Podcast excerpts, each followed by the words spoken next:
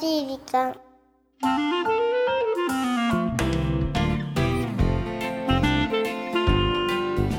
皆さんこんにちは優しい時間パーソナリティのゆきですキュレンチはナビゲーターのラッキーです。それにしても今週はずーっと雨雨雨雨でしたねもう東京なんかはね、そ記録的なね、う関東駅はずっと雨で何か梅雨に戻ったようないやね、小学生たちがかわいそうだよね、さ夏すが休みに。だからやっねぱり暑いとはいえね、うーん青空の下で遊びたいよね。それにしても本当にこう夏というよりも涼しいなんかこう寝る時なんかももう一枚ねうん。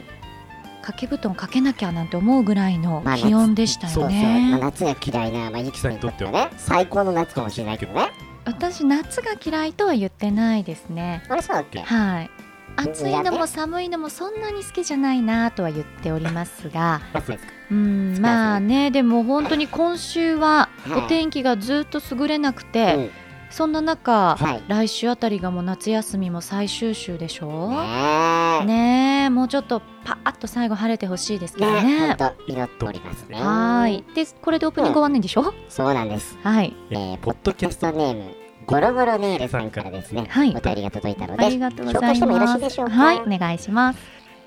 ミキさん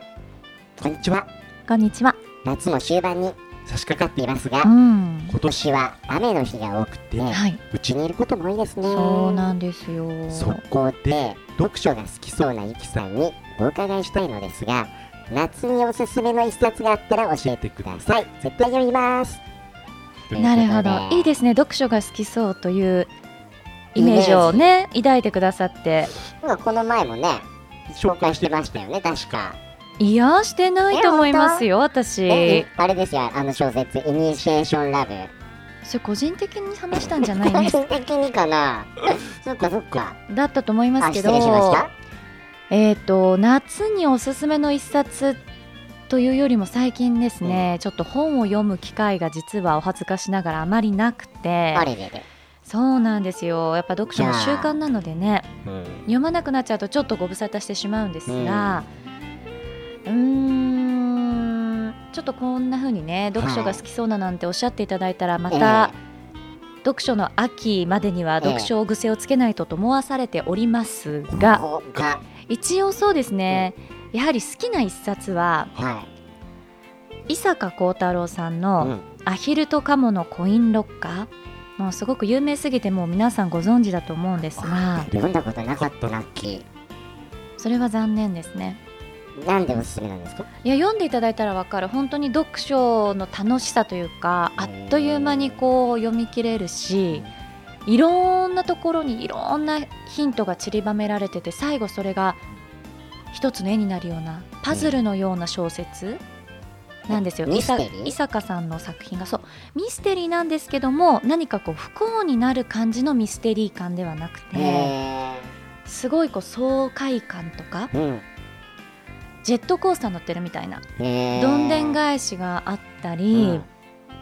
なんかこう読んで読語感が悪いものっていうのもあるじゃない、うんうんでもそういうのが一切ないない読みやすくてねうんそうなのでいろんな作品出てますけど、うんうん。私はそうですね「アヒルとカモは好き」でまたこのタイトルもちゃんと意味があるというなのでちょっと夏かどうかと言われるとなんかねあれですけども、うんちょっと雨の日が続いていますのでもしまだ読んでなかったらおすすめでございます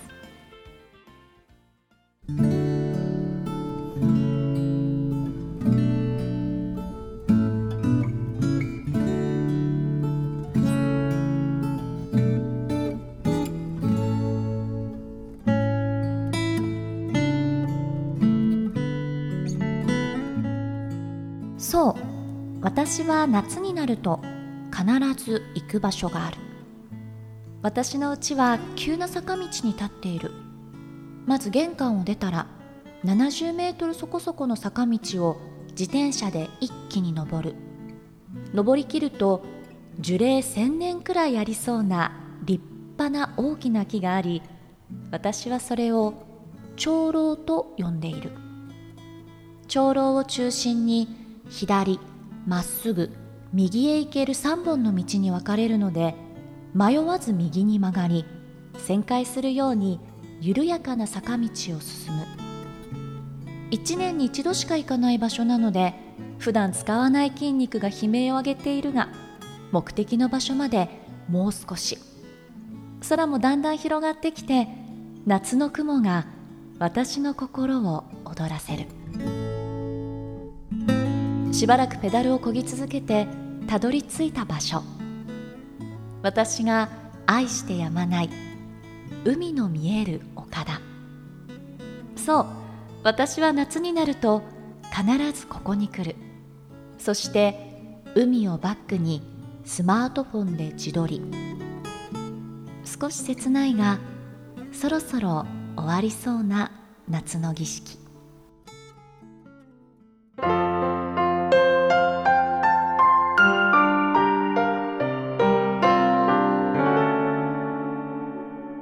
優しい時間